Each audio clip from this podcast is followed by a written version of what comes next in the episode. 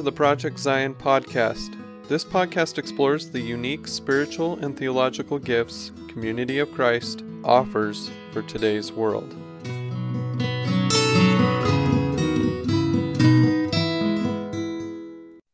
Welcome to Project Zion podcast. I'm your host, Susan Oxley from Seattle, Washington, USA. This is the series Climate Brewing, where we interview scientists and presenters who've given presentations as part of the Christ North American Climate Justice Zoom series, which we're calling All of Creation from Crisis to Transformation. It's my joy today to be interviewing my good friend, Randy Litzenberger, who, and he's the co-chairman of the Seattle 34th District Environmental Energy and Land Use Caucus, um, along with another friend of ours, Annie Phillips. Randy's a high school teacher. Um, he specializes in social and policy issues and is to teaching those topics, all kinds of ages, because he's often a guest. And this January, he shared with us um, in one of our webinars a summary of the outcome of COP26, the climate summit meeting uh, that met in November, um, about two months ago in Glasgow. Um, and although the news from that summit and what he shared was not necessarily encouraging, Randy also brought us some very interesting information about some trends that are surprisingly hopeful. So let me introduce Randy. Randy, thank you for being here. And uh, first of all, how's your family, Mari and the two kids, Spencer and Leo? How are they doing? Well, thank you, Susan, for the chance to come back and join here. Uh, the family's doing well. We uh, just had the opportunity actually today to get out and enjoy some of that nature that you and I hold in such high regard. Uh, oh, we went for a, a, six mile hike up by uh, Mount Si out near Issaquah, Washington. Uh, little drive, but we had a chance to meet up with some of my students who are in a Wolverines Who Hike club. The Wolverine is the high school mascot where I teach. And so I had a chance to, to join them in the great outdoors and savor a little bit of that nature on this uh, chilly but clear January day. Wow, that's wonderful. Six miles. Yeah, not bad, huh? Well, for uh, Theo, he's what, seven now?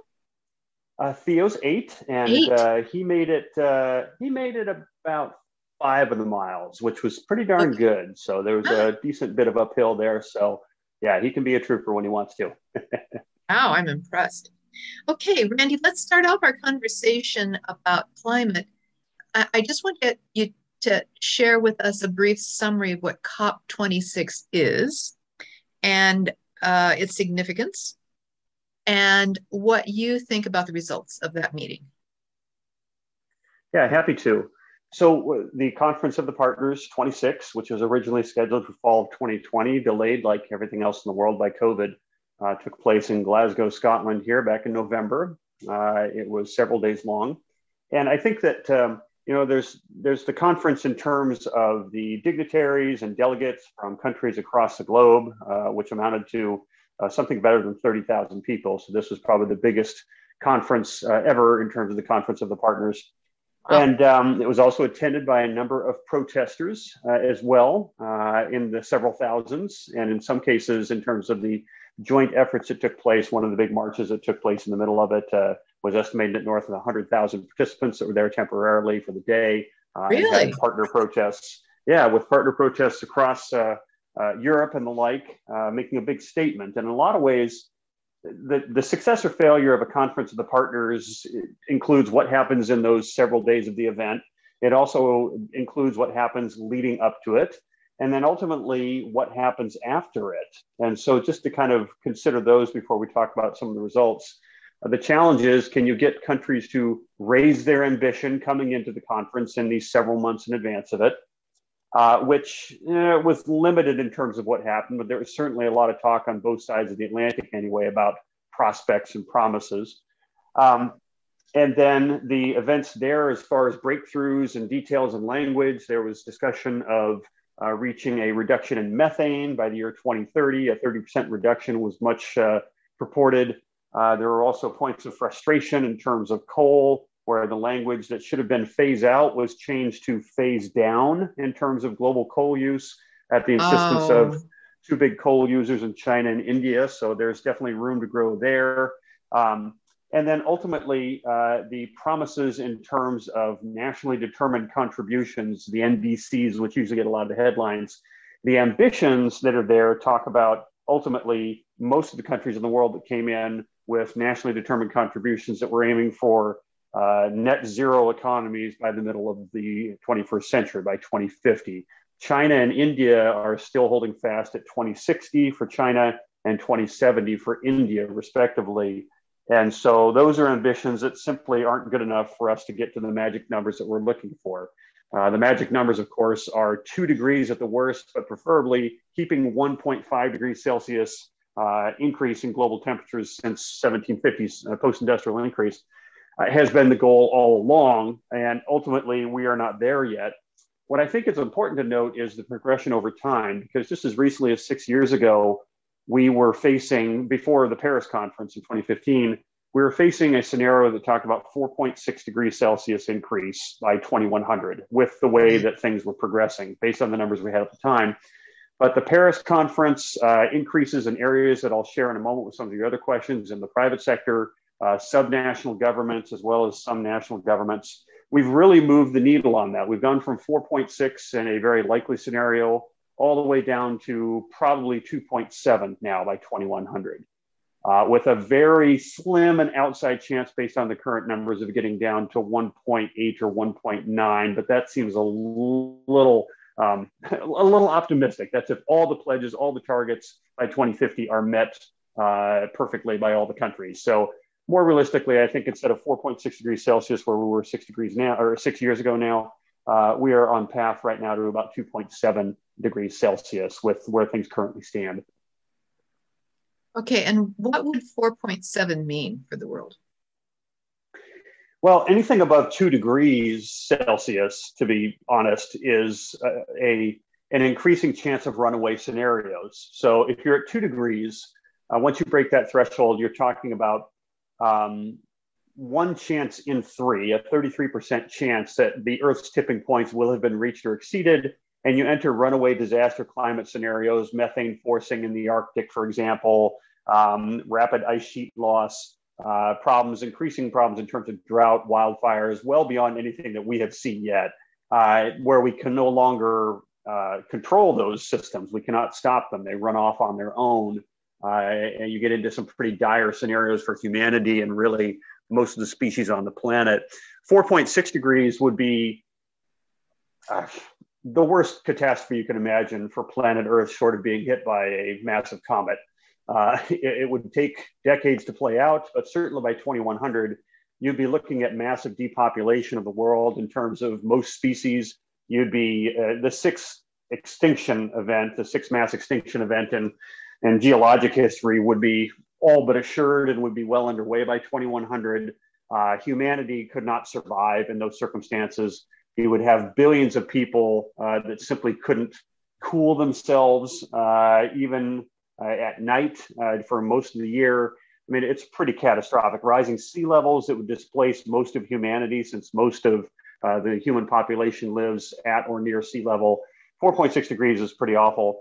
Um, but when we, even when we get down to two degrees, uh, Vanessa Nakate, uh, the famous Nigerian activist, spoke uh, eloquently about this during the Conference of the Parties in Glasgow. And she talked about two degrees is a death sentence for a billion people because they face what's known as wet bulb temperatures of 35 degrees Celsius for long stretches of the year. That's a temperature where the human body cannot cool itself even when it's sweating because the air temperature exceeds the temperature of the human body consistently, even at night.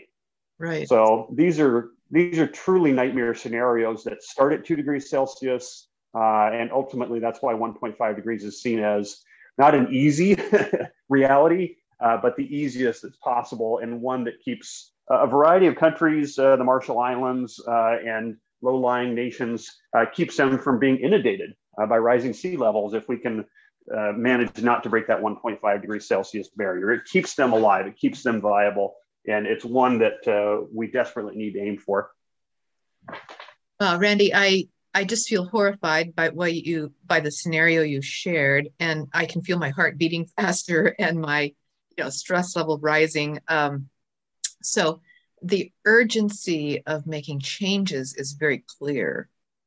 Um, mm-hmm. So uh, there's a quote that I just heard this last weekend that says, We're not approaching a cliff, we've already jumped off of it. Mm. And most people don't recognize it yet. Do you think that there's any way of getting back to the cliff?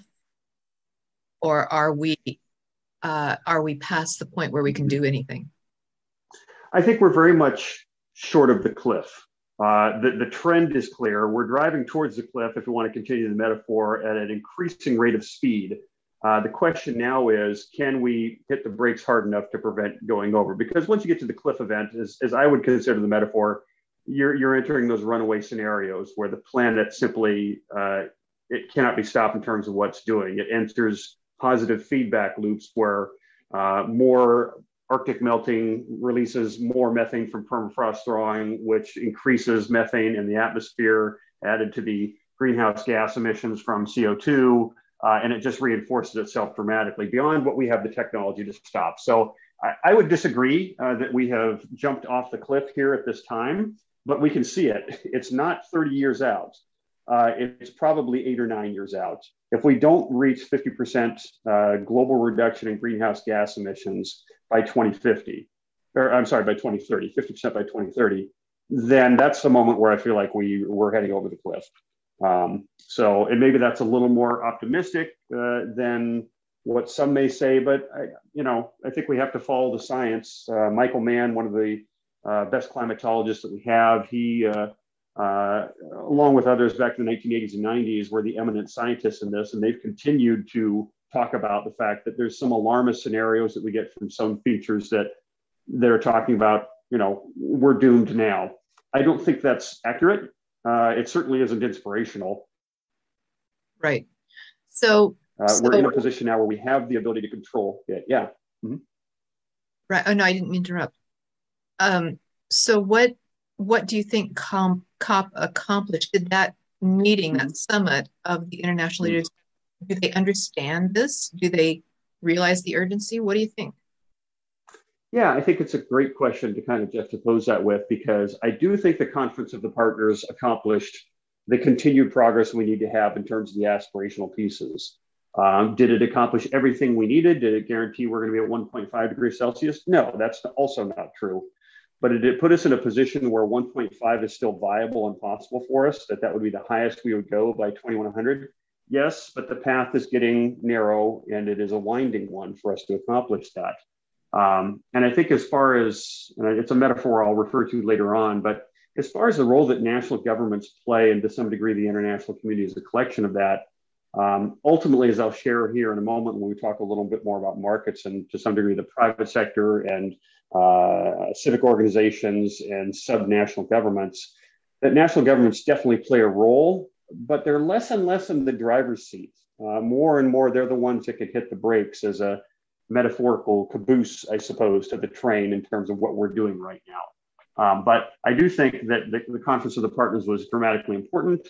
Uh, it speaks to our, our hopes and aspirations. They set the ambitions, they set the targets. But what gets us to those targets is to some degree in national action. It's always nice to have that, but there are el- other elements here that are pushing us forward towards those targets beyond what national governments governments themselves do. It's certainly the fastest route to be able to get to where we need to go would have national governments setting targets, pushing forward their budgets, uh, acting to cut off fossil fuel projects. We're only seeing that in a limited way right now. And ultimately, the leadership by national governments has been selective. Some countries like Germany, some countries like Denmark have really paved the way forward for uh, renewable energy in the last really 20 plus years, let alone the last five or six. And they're starting to reap the benefits of that. Uh, but we need we need more work. We simply need more aspiration on the parts of national governments to really get us uh, to 2030 where we need to go. But I think still uh, the conference did open the door for that. One of the best things that we can consider from the conference, because there's so much we can talk about with the national governments, but is the role of the protesters themselves. Uh, which I was really uh, flattered to be uh, partnered with uh, Michael and, and, Andrew, I believe, in terms of uh, their work in the presentation that we had in the q&a just this last weekend to see them and to understand the commitment that's there by people on the ground to go and to be the visible public push for those countries to be more aspirational for them to go harder with it it matters. It really does matter that you had 100000 people marching through glasgow during the course of that conference of partners uh, that's part of the process. Without it, we know that we'll never come anywhere near what national governments need to do. With it, there's a chance, though it's an outside one, of, that those governments will continue to push, continue to have better targets, continue to push us more towards 1.5 degrees as opposed to not. Right. Uh, let's let's pursue that topic of protests for just a moment. Um, I know that Michael and Andrew, uh, who attended as protesters, uh, peaceful protesters, uh, and said that you know it, it, went very smoothly, very peacefully. But they met some of the uh, delegates from some developing nations who basically said to them, "We don't have a voice here. We're delegates, but we're not giving being given a chance to speak." And um, I found that very sad to hear that. And so did uh, Andrew and Michael. They made a point of telling us that. Um, why is it that some of the delegates don't have the right to speak? Yeah. Or if they do have the right to speak, they're not being allowed to speak in the main circles to the main players. I think either oh, of those see. scenarios is possible. I um, see. And so, yeah, and it, it, it's the question of, I mean, you certainly have delegates from uh, a variety of the developing countries, particularly I mentioned the Marshall Islands, that's famous from a couple of COPs ago.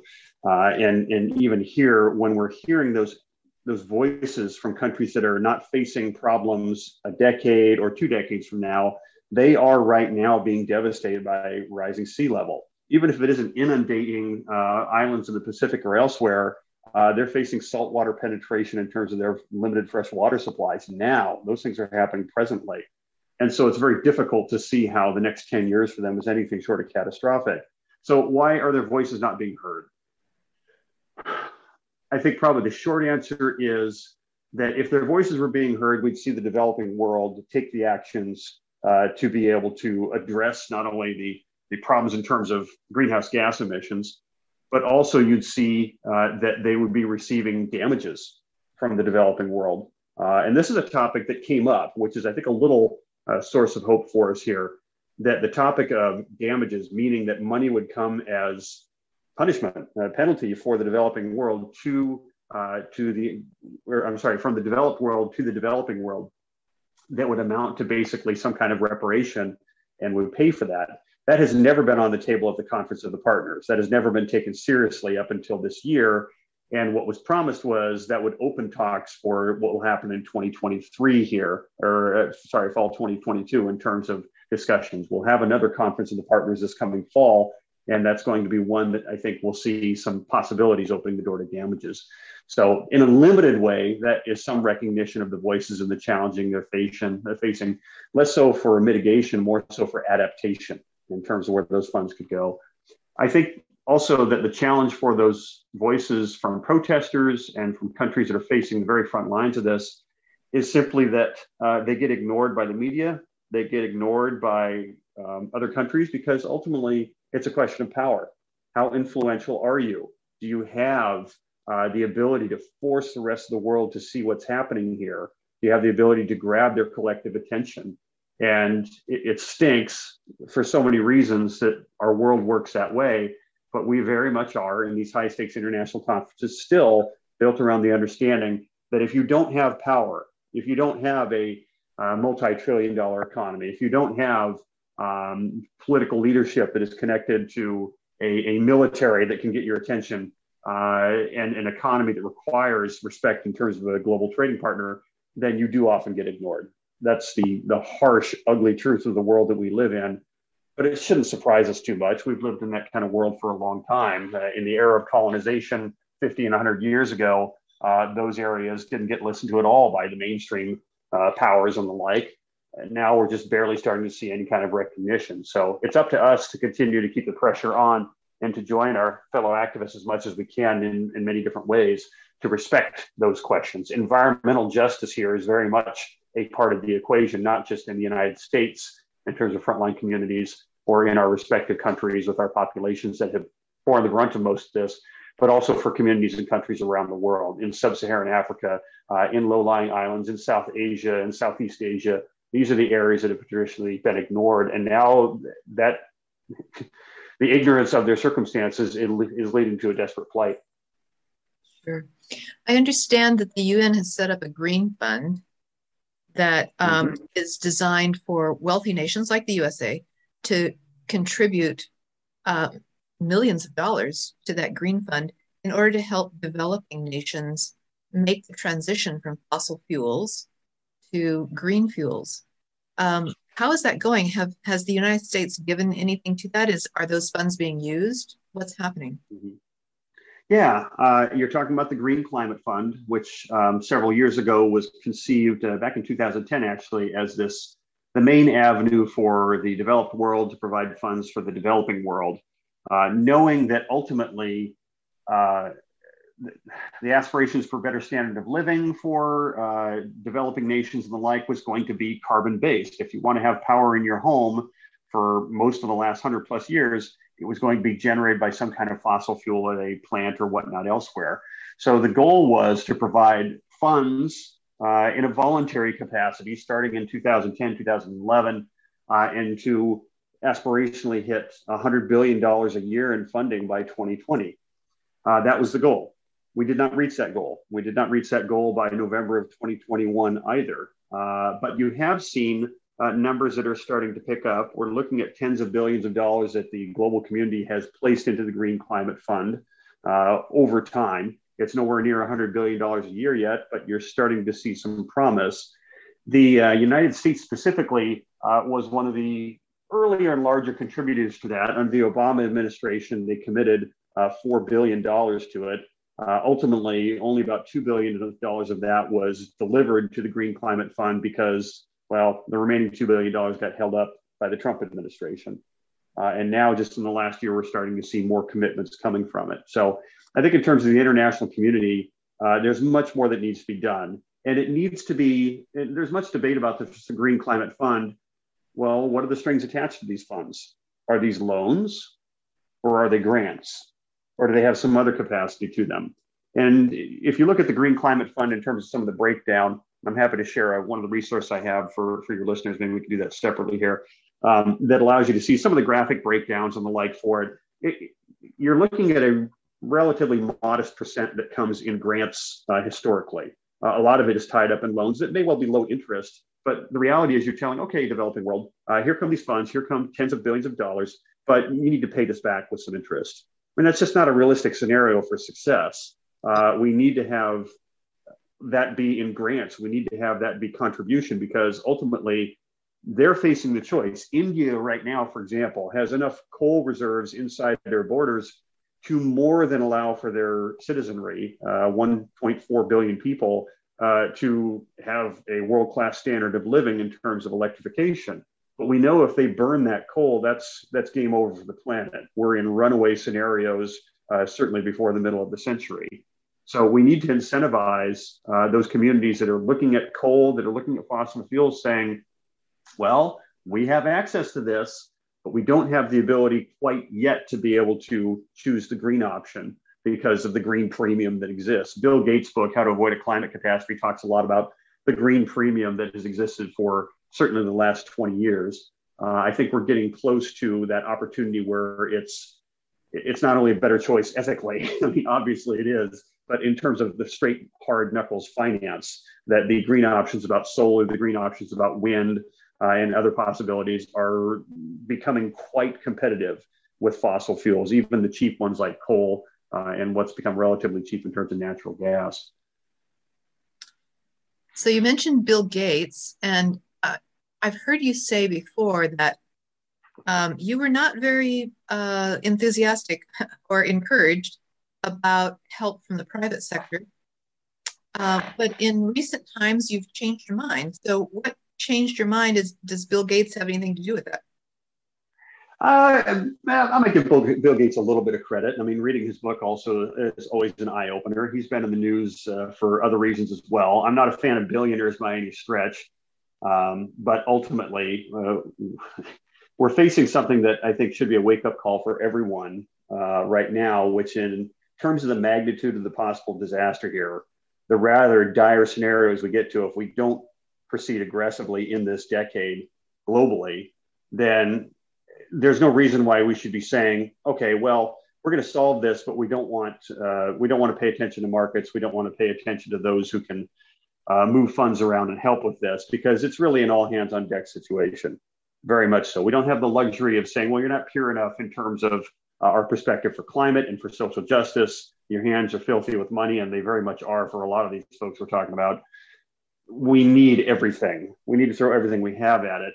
So, what's shaped my opinion, I think, recently has one, been that understanding about the desperation of the circumstances, and two, honestly, a greater appreciation for for the leverage that you can get from markets that we can't, at least so far, cannot get from national governments. I mean, I would love it, Susan, if we could just say, all right, Federal Reserve and most of the central banks in the world, print money, solve it now that way, because currency isn't based on gold or silver, it's based on confidence.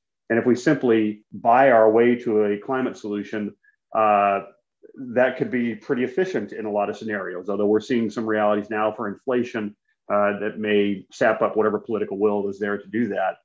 The reality, though, is we don't yeah. we don't necessarily need to yeah we don't necessarily need to do that. There are other ways available that allow us to harness uh, something that by itself is you know a pretty phenomenal invention if it's regulated and controlled. Capitalism has this habit of making phenomenal, phenomenal amounts of wealth and resources. The problem is left to its own devices, which it certainly was in the 19th century at its inception, and in the last 40 years through deregulation has largely been it tends to flow one direction. It tends to flow up. And you get people starved for resources at the bottom. Uh, you get uh, corruption in terms of political systems that perpetuate such inequalities. It tends to be a disaster if you don't regulate it carefully. When you do regulate it, when you do provide structure to markets, and I completely disagree with those on the right who would say uh, that markets are crystalline, perfect entities. Don't touch them. Let them operate from themselves because they're perfection in nature. Nonsense. Hogwash. Nothing could be further from the truth.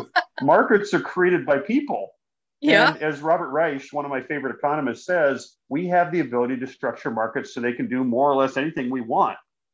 And so, why can't we create market structures that incentivize renewable energy and remove incentives for fossil fuels. We absolutely can do that. And the proof is what I learned in terms of my preparations for this most re- recent presentation with your group. That when you talk about uh, the rate of change that can come from markets on a whole host of things, I shared examples about you know the, the automobile in 1900 versus 1913 just in new york city how you couldn't find more than one automobile on fifth avenue on easter sunday in 1900 that graphic that i showed from tony seba and then 13 years later, uh, the horses were all gone. The only thing left were automobiles, and they were everywhere. Uh, the reality is that markets and the private sector, yes, uh, can produce rapid, uh, accelerating change that can be profound in terms of making new technologies readily available to so many people. And they can also have their downside. They can also do that in such a manner that you displace uh, traditional institutions, that you displace workers in old uh, institutions that suddenly have no work anymore. They have to retrain, they have to uh, move on on their own unless they get a lot of help. So, can we create markets that have the ability to go past the political logjam, to get past the influence of fossil fuel money in our political systems, which is everywhere now?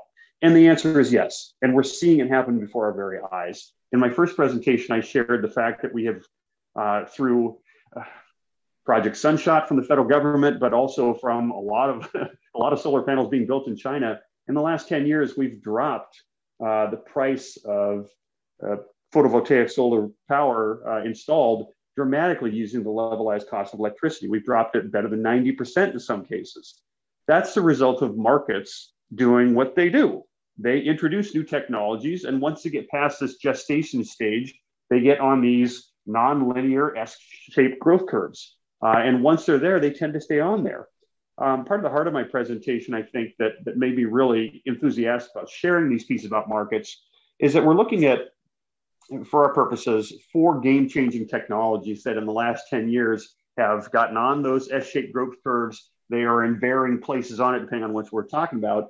The most aggressive and promising are wind and solar.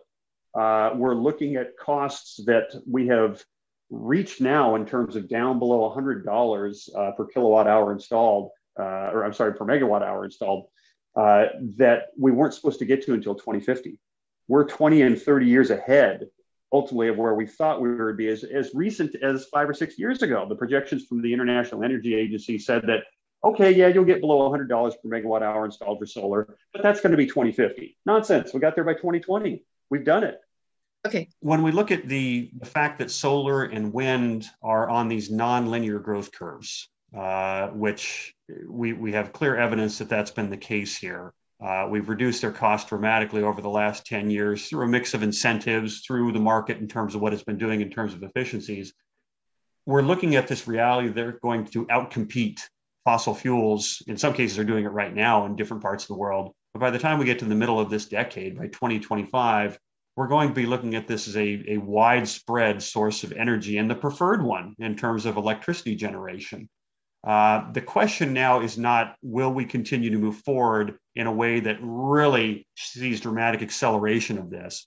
Uh, the question is rather can we, through policy, which is one of the central tenets I think I brought up in both presentations, can we, through good policy uh, at a variety of levels, uh, accelerate the growth on that so that we can get to 2030 and have 50% reduction in terms of our greenhouse gas emissions, much of which comes from the energy sector. And I think ultimately we, we should think about the metaphor that I used a little bit in the second presentation about pushing this great weight up a hill, a giant rock, if you will. The last 20 years, we have been lifting that through helps of policy and those things up to the top of a mountain. And the reality is, it's arrived now. All of that inertia uh, that will create an avalanche of renewable energy penetrating deep into global markets is there. It's poised, it's ready to go. What we have to do now is clear the obstacles, and those include things like fossil fuel subsidies, for example, globally. We need to remove those, we need to redirect those. And we're starting to see that happen in a limited sense. Um, for example, one of the promises that came out of uh, the Conference of the Partners, looping back to that for a quick second, was that we would have a, um, reduction in national government support for fossil fuel projects overseas outside of their own country and it's limited right now. Uh, currently, uh, the major, I think, top five countries that include the United States uh, have basically put in something like $63 billion in support from national governments for fossil fuel projects over the last several years overseas, outside of their own borders. Well, this isn't a complete shift of that, but if the pledge that is held up, that came from Conference of the Partners this time in Glasgow, is held up, we're looking at a $15 billion reduction in that in terms of the projects that are kind of in the pipeline that have yet to go forward with it. That's not nothing, but you're starting to starve the beast, so to speak. You're starting to remove those obstacles so that that avalanche of renewables that's going to come crashing down the hill, in a lot of ways it already is, uh, but will accelerate through this decade. It'll make it so that it has fewer obstacles on the way. Uh, so that transition, the renewable energy, the clean energy transition that is coming, that is happening right now, honestly, uh, we can only push it faster if we have good policy. Uh, and that policy will bring incentives to markets. It will clear away hurdles to allow for the creation of uh, more wind farms, offshore wind farms in the United States and Europe. Uh, that will allow for access for the cables and the transmission lines that we need to be able to make that link in the grid, to green the grid, and ultimately to help us electrify everything because we'll have the power for it. There was one study I saw just in the last week that talked about ultimately, if we electrify everything globally, right. we will only use about 40% as much power as what we currently use because of the efficiencies of electricity over natural gas and uh, fossil fuels. So we're talking Impressive. about yeah, we're talking about not only a, a, an ethical solution in terms of this horrible morass of climate change that we're finding ourselves in, but one that is simply more efficient. We're playing to physics as opposed to against it. Uh, and that brings the opportunity for, I think, dramatic change. And that's renewables that are pushing us forward in that regard.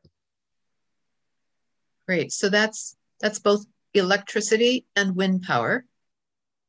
What are the other two? Right, solar PV, yeah. Remind me of the other two that you talked about at the webinar. Yeah, absolutely. The other two in the webinar that we talked about um, included batteries and then electrolyzers. Think green hydrogen, not blue hydrogen, because then you're just using uh, fossil fuel inputs to make hydrogen, uh, but green hydrogen, where it's generated from uh, renewables. First, for batteries, With batteries, it's a similar story to solar and to wind, although it's a little earlier in the growth curve for it. That when it comes to batteries, we have made phenomenal jumps ahead in terms of uh, lithium battery packs, in terms of their cost. Uh, and their storage has dropped in terms of the cost for storing a kilowatt of electricity. I mean, 10 years ago, we were talking about something that would be well over $1,000 for a kilowatt hour of storage. If you think of the first Teslas, right, the Model S, I mean, you're right. trying to get a car that would get you 200 plus miles range, but it would cost you 75, $80,000. That was the state of the art in terms of that. But because, and I don't want to give Elon Musk too much credit because he's anti union, I'm very pro union. But when we talk about different innovators and markets, and honestly, both the United States and China, in terms of the money they put into batteries and lithium ion, what we've done is we've made lithium ion batteries more efficient and we have made them cheaper in the past decade, decade and a half. And the reality of that is that now we're looking at costs that are not quite at $100 per kilowatt hour of storage, but are very close to that. And again, it's well ahead of schedule. Uh, the International Energy Agency said we wouldn't get to that cost really of $100 per kilowatt hour until the middle of the century, until 2050. And now we're there, or we're right on the cusp of it anyway. So with batteries, we're looking at phenomenal opportunities. And you know, there, there's discussion I always hear from folks about, well, isn't lithium bad for the environment? Uh, aren't we using things like cobalt and other rare earths to make them? The answer is yes, on both counts. They absolutely can be. But we have to consider um, ultimately how we're going to improve our ability to harvest those. Uh, mining lithium from traditional mining methods, dig a big hole in the ground, dig it out. Uh, there's uh, Thacker Pass in Nevada. There's a site for lithium now that could have a massive amount of our lithium supply going forward, but would be absolutely destructive in terms of tearing up the earth. When you think about the open, um, uh, what open water uh, spaces and the like for dissolving lithium, basically using the power of the sun in Chile, where it's most famous for that. Uh, you're talking about a slower process that still has a lot of environmental problems in terms of using water in deserts for something like uh, refining lithium. So neither of those, one is certainly better than the other, but neither of those need to be our solution long term. They currently are, they're where the state of the art is, but we're starting to see prospects in terms of lithium and harvesting that. Uh, the Salton Sea, for example, in Southern California, there are prospects there that talk about uh, closed loop systems that don't use uh, groundwater from the surrounding area, that don't dig big pit mines, that are non invasive and allow us to cycle basically lithium out of the brine that is naturally occurring there. That could be a phenomenal load in terms of the lithium we need to continue to transition for the clean energy economy. So we shouldn't think of lithium as there's only one way to do it or two ways to do it right now nor and we don't think of it in terms of hey the only uh, internal combustion engine we have right now is the model t or the carbureted engine. Those are dinosaur technologies. Right. We advance the technology through innovation, through market incentives, through better structured markets and policy. Uh, and those are policies that brought us cleaner air, uh, more efficient automobiles, and they'll do the same thing in terms of batteries. They'll bring us cleaner processes as long as we hold them to count, and ultimately, uh, as long as we continue this, this clean energy transition. Just a quick word on electrolyzers with green hydrogen, because it's the one that is very much in the gestation stage uh, right now. Uh, it is the one that is of the four technologies I mentioned with solar PV uh, and then wind and then batteries. Green electrolyzers, green hydrogen has the furthest to go. It's it's very much at the front end of things. It's not even really at thousand dollars per kilowatt hour in terms of storage. But the promise of this is immense because you're never going to be able to stuff enough batteries into an airplane to make it fly other than a little gimmick thing that can only carry a, a few hundred pounds of cargo uh, or a couple passengers. Ultimately, we need something to convert the hardest decarbonized sectors in terms of aviation, for sure, uh, but also things like uh, steel uh, refining and the like that are really carbon intensive industries and we're going to have to depend on something like hydrogen to come along for that. If we end up doing blue hydrogen, if we just use natural gas inputs for it, that's a tragedy and we're going to go nowhere in terms of reducing our emissions. But we're hearing about promising things in Australia, for example, which has tremendous resources in terms of uh, solar and wind. Uh, Andrew Forrest, uh, his uh, uh, Fortescue Metals Group, which is one of the largest metal uh, refineries and iron ore harvesters on the planet, they have dedicated themselves in the last couple years to do something pretty radical, which is they're not only going to decarbonize, they're very hard to decarbonize systems in terms of creating uh, metals for the planet and steel or, or iron oriented steel. but they're going to make themselves a green energy company by putting a lot of solar and a lot of uh, wind out there in those areas, and they're going to start making green hydrogen, and they're going to export that. Now it is it is far fetched, but uh, you should read about Andrew Forrest and Fortescue and his story. He's a guy who came in with minimal resources and set up ultimately this company with a few lucky investors uh, 15, 20 years ago, and they have kind of taken the world by storm in a lot of ways. So I wouldn't bet against somebody who has ambition and resources that has an established company right now because they can see where the future is. The future is not these energy and carbon intensive hogging industries staying as they are. The future is them transitioning, and whoever does it first has a dramatic edge in terms of the future. And they have this opportunity to help rewrite the rule book on their terms as opposed to being forced into a green energy future uh, when they wait and get behind the curve. So there's tremendous cost savings. There's tremendous market share available for folks that are looking towards that. And it, it's a moment to be bold because that's what we're going to see along with good policy from national governments that will support those private sector pieces. We have to have those good pieces of policy to make it possible for them as they take big risks. Otherwise, it simply won't happen. You'll have a few outliers and maybe they'll get the breakthroughs we need. But we need this as a broad based spectrum because, as I said earlier, this is an all hands on deck moment. We don't have the luxury of what my political predilections are, which is very suspicious of billionaires uh, and ultimately private companies and their motives. We need to force them to work for us. And the clean energy transition is perhaps the biggest opportunity to do that right now.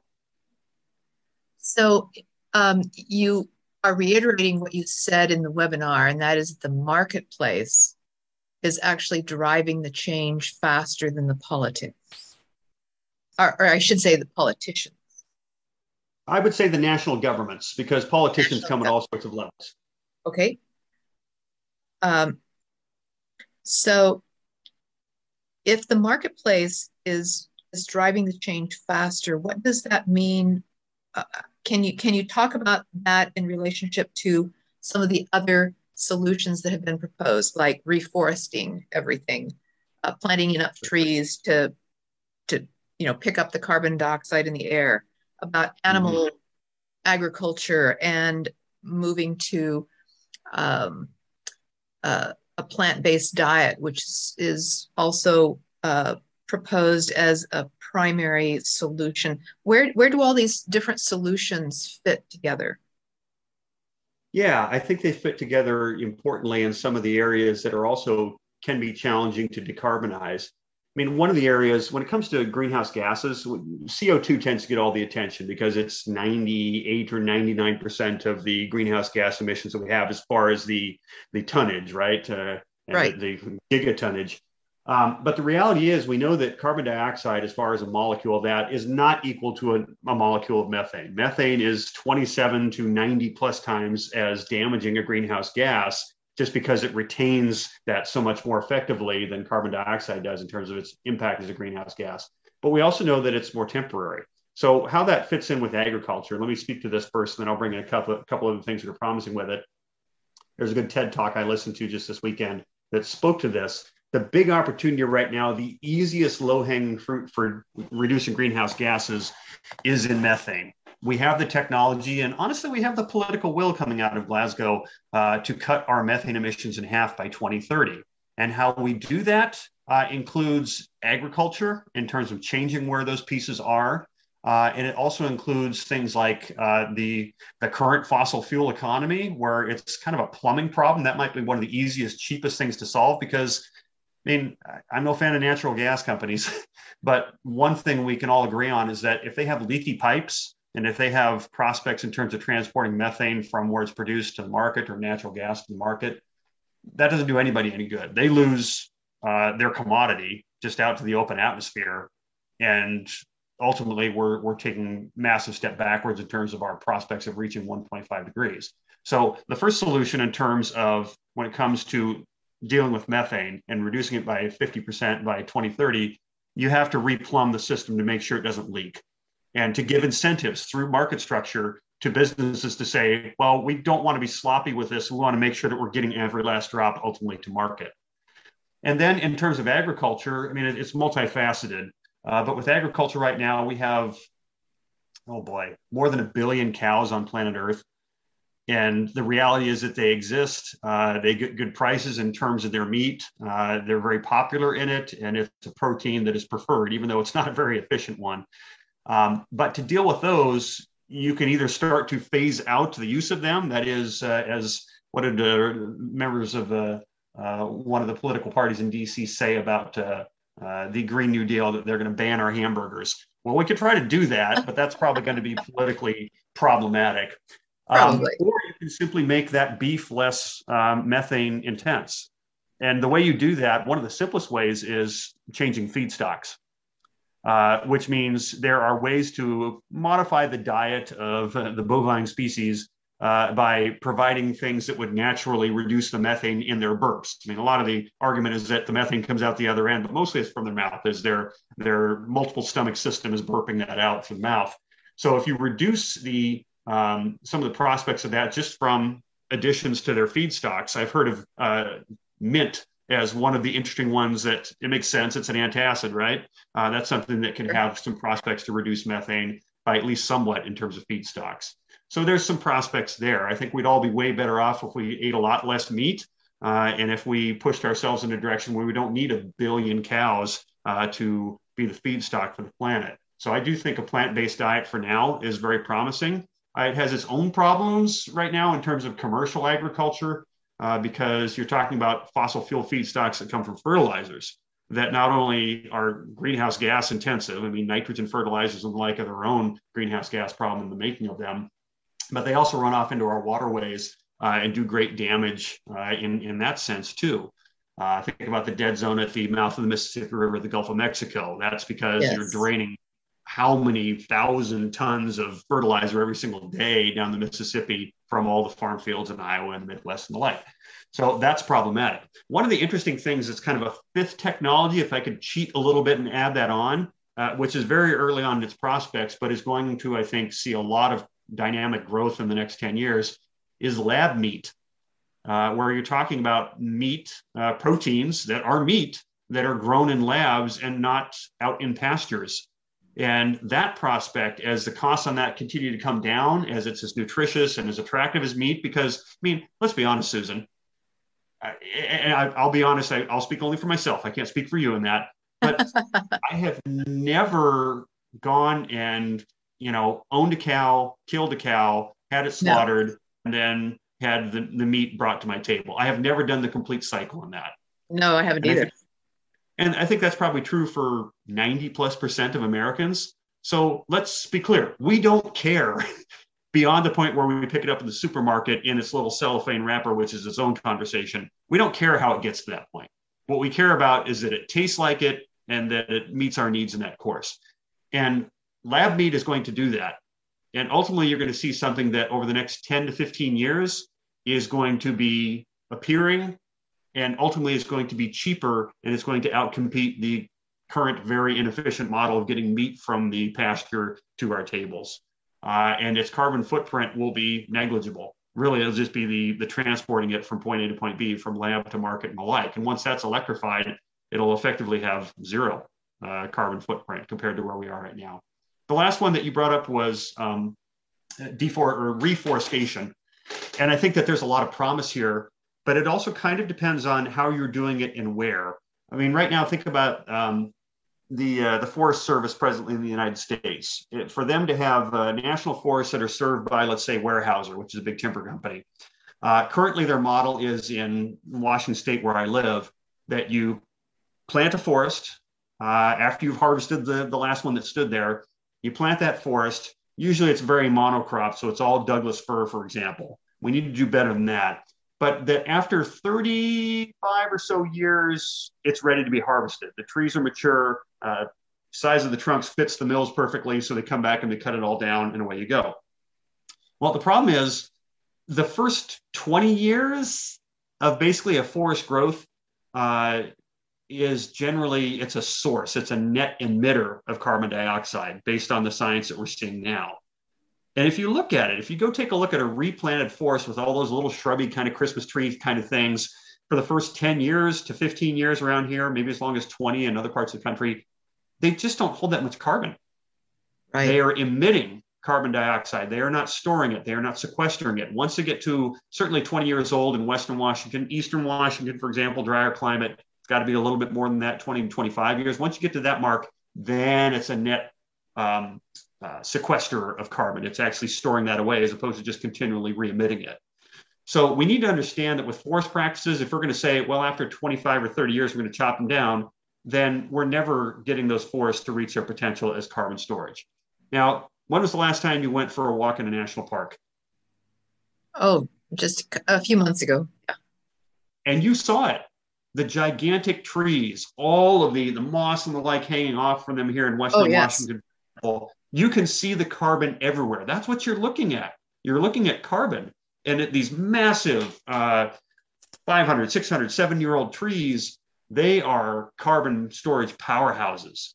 Whereas those, if we're counting on Christmas tree farms and like to do this for us, they don't. They do the opposite. So we need to push the model in terms of the Forest Service. That's one of the pieces where policy would matter here in terms of markets and the timber market. We mm-hmm. need to get it so that we are harvesting trees not every 25 to 35 years, but probably 50 to 75 years at best, and preferably out to 100 years. Does that slow things down? Does that limit the supply of wood? Yeah, it does. But honestly, we're going to have to create some kind of incentive structure to make it so that older trees are better uh, and that ultimately we're going to use them for what they need to do, which is storage of carbon. So I think that's something that needs to happen in terms of reforestation. Uh, okay, well, Randy, um, before we close, and I know I kept you going for quite a while here, but before we close, I would like to just ask you a couple of quick questions. Mm-hmm. Started by talking about tipping points, or you you started by talking about at some point in the, the beginning about tipping points and runaway tipping points. Um, what can we do to assist most in addressing those? What should we watch for about those tipping points as they approach? Maybe what are the three, you know, worst ones, and what can we do? What can we do? Sure. Well, I think uh, one that we talked about just a moment ago was methane, because it's it's firstest with mostest, right? Uh, it, it is the one that uh, we're emitting a lot of right now. That's harder to detect. Uh, it has massively more impacts, even though it's only one to two percent of greenhouse gases that we're emitting. When it's 27 to 90 times more powerful than CO2, uh, it gets to the atmosphere uh, faster and it tends to have a shorter life cycle, but it's one that if we remove that, then we can slow down the rate of warming very quickly. So, in terms of tipping points, what we can do in terms of just the straight up piece in terms of atmospheric change and what's happening, we need to reduce our, our methane impact. I think that's the first thing we can do. It needs to be concurrent with everything else, but it's been underemphasized, right? Okay. Um, and I think the other tipping points we want to consider you get into questions about um, the the polar regions right now, um, and specifically about uh, ice sheets in Antarctica. Uh, certainly, you've reached and passed tipping points when things like the I believe it's pronounced Thwaites Glacier, which some scientists refer to as the Doomsday Glacier. Uh, there's an ice shelf right now that is breaking up considerably faster than we would like, uh, and it's somewhat retaining the glacier itself and its grounding points are starting to effectively erode as it holds on to land there at that grounding point. Uh, water underneath it, the temperature is uh, above freezing, which certainly melts the underside of that glacier. So we get into tipping points there that are problematic. We need right now to know more because reaching places like the Thwaites Glacier in Antarctica is enormously difficult. It's about as remote as you can get on planet Earth. We've only had uh, a couple of groups of scientists that have been able to go down there and study it. So we need to know more. Uh, and I think honestly, study and the like is going to be a big piece to, to help us figure that out. And more funding for the National Science Foundation uh, in those areas are going to be the experts looking at this in the field because we can't address what we don't know. And there's a great deal yet that we don't understand in terms of uh, glaciology, in terms of ocean marine science, uh, and the like. We know that coral reefs across the planet are bleaching at an increasing rate because the oceans have saved us from runaway atmospheric climate change. They're a massive intake for carbon. So the acidification of the oceans there is basically because we've dumped a bunch of carbon into them that has been soaked in instead of going straight in the atmosphere. Um, but we're reaching saturation points in areas. We need to study that more. And I think too that when we consider things like um, when we consider things like forest fires, when we talk about drought in those areas, uh, and we consider what may be going on with the jet stream that we don't understand yet, uh, we ultimately need to have clearer study uh, and more research into that uh, to make sure that what we're starting to hear about. Uh, one of the theories that's out there is that the heat dome that hit us in the Pacific Northwest last summer was because the jet stream effectively kinked, uh, that it swung well north and it sucked a lot of dry air up from uh, the southwest United States uh, and heat that effectively got stuck there for a long period of time. The opposite happened uh, with the Texas ice storm of just under a year ago now, uh, mm-hmm. where the jet stream dove really far south. Uh, and so we need to we need to ultimately continue our study. We need to make sure that we're doing not just the research and development for renewable energy and clean energy transitions and the like, but we also have to continue study in the scientific community with better funding from national governments and institutions to help us see the best way forward. It may well be, uh, if you read uh, Kim Stanley Robinson's book, The Ministry for the Future, which has been popular in circles recently, it may well be that we need to um, incentivize fossil fuel companies to instead of drill for oil, that they need to go to the the glacial ice sheets and drill holes in them to reduce to remove meltwater from underneath them, so those glaciers will basically sit down on the ground instead of being lubricated by meltwater underneath and move faster towards the ocean. If we're going to prevent tipping points like uh, runaway climate change and rising sea levels, uh, glaciers from Greenland to Antarctica and so many in between will play a massive role in that. And we may end up in some uh, desperate scenarios to try to reduce their impact on sea level rise. Um, and, you know, with sea level rise is probably the slowest moving actor. It's the one that we have the longest lead time to, but it's also so, so massive in terms of its scope that everything you can do now to prevent that uh, is so worth it down the road. Um, so, and think about what that does too. Uh, and I know we're short for time, so I'll be brief, but Nobody wants a scenario where a billion human beings have their homes flooded and ultimately they're migrating because we know with mass migration comes political chaos. Uh, we saw that out of Syria and the Middle East uh, 10 years ago in terms of the Syrian civil war, which climate change was an accelerant for that. Farmers facing drought went to cities. Radicalization in terms of some groups that were there led to civil war, overthrow of the regime, and suddenly that country's dissolving. And where did they go? Uh, they had to find safety. And ultimately, that tipped Europe's politics in a way that was pushing it to the right. Viktor Orban probably isn't in power in Hungary uh, with his right wing government without uh, that mass exodus of human beings. Um, and we need to consider what's happening here in uh, the Western Hemisphere with that too. We need to make sure that ultimately we prevent mass migration, mass catastrophe, mass tragedy for people as they're forced to leave their homes, as they're inundated by sea level rise or desertification and the like, uh, or wildfires. And we need to provide them the best chance they have to stay and thrive where they are. Um, I wish the world worked differently. I wish when we had refugee chaos that people welcomed them with open arms by the millions. But in a very ugly way, we don't live in that kind of society. Uh, it's reprehensible, honestly, but that's the sad truth of it. Well, thank you, Randy. Um, I know that you uh, have shared with us the hope that you have in terms of the way things can change with the markets, um, the way uh, national governments have the potential to remove the the barriers, the impediments to that marketplace change, and the way in which the common person can be an advocate for those national government changes. Um, so, uh, in spite of some of the difficulties that we face, uh, you continue to be a voice of hope. Um, one of the other quotes I heard this this week was "Hope is believing in spite of the evidence, and then watching the evidence change." Um, so I would like to give you a chance to simply make a closing statement in whatever way you wish uh, to to address your uh, continued voice of hope. I'd love to, and I appreciate the opportunity to do so because certainly much of what we've shared here is a, is a mix of hope and and and despair, right? In terms of what could happen if we aren't vigilant.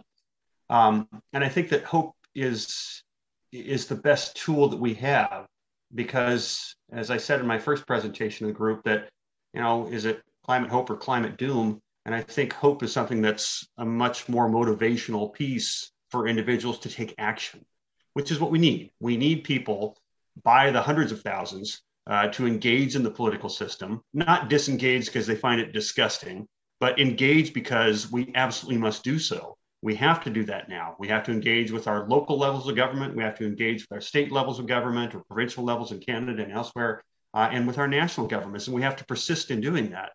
Um, my own favorite hope quote uh, is by uh, Senator Cory Booker, and he said this one several times, but it's hope is the act of conviction that despair will not have the last word.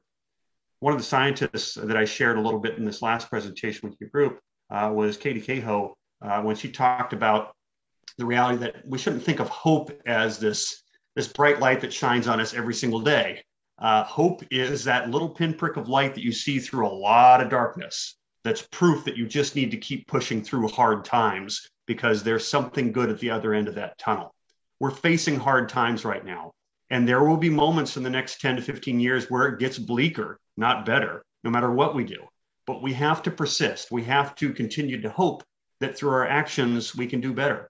And I think that those actions are what give me the greatest hope. Uh, when I see uh, my son Spencer speak to the Seattle School Board uh, and last summer to talk about electrification of school buildings to replace fossil fuel uh, heating systems that are there and instead to move to efficient heat pump systems. Uh, to get that opportunity to have him make the mark on my ballot just this past week because he worked towards that.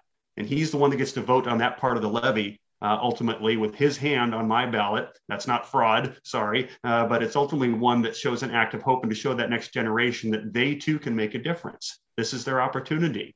Uh, and I think too, when I see my students that take that opportunity to be able to engage the system, when they make calls or contacts their state legislatures right now in Washington state, when we're facing a whole range of beautiful pieces of legislation that can do tremendous change in some of the hardest decarbonized sector, uh, sectors when I hear them engaging that system, that gives me great hope. When I see my son Theo, who's eight years old, join me for canvassing my neighborhood for candidates that will fight in the right direction on this, putting out the flyers and leaflets for people, talk to people at their doors, that's a cause for hope.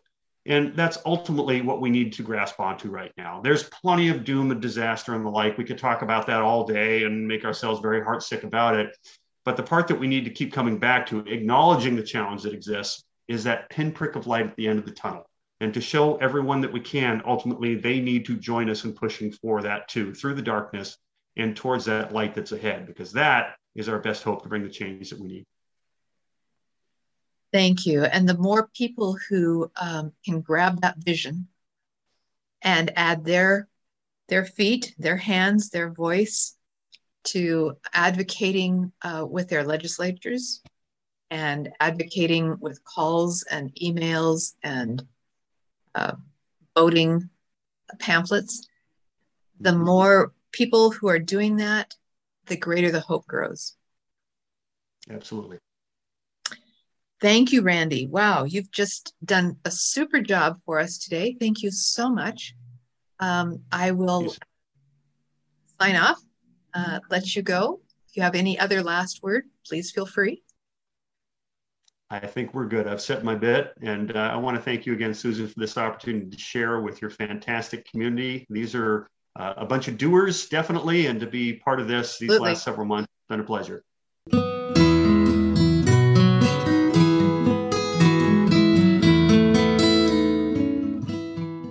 Thanks for listening to Project Zion Podcast. Subscribe to our podcast on Apple Podcast, Stitcher, or whatever podcast streaming service you use, and while you are there, give us a five star rating.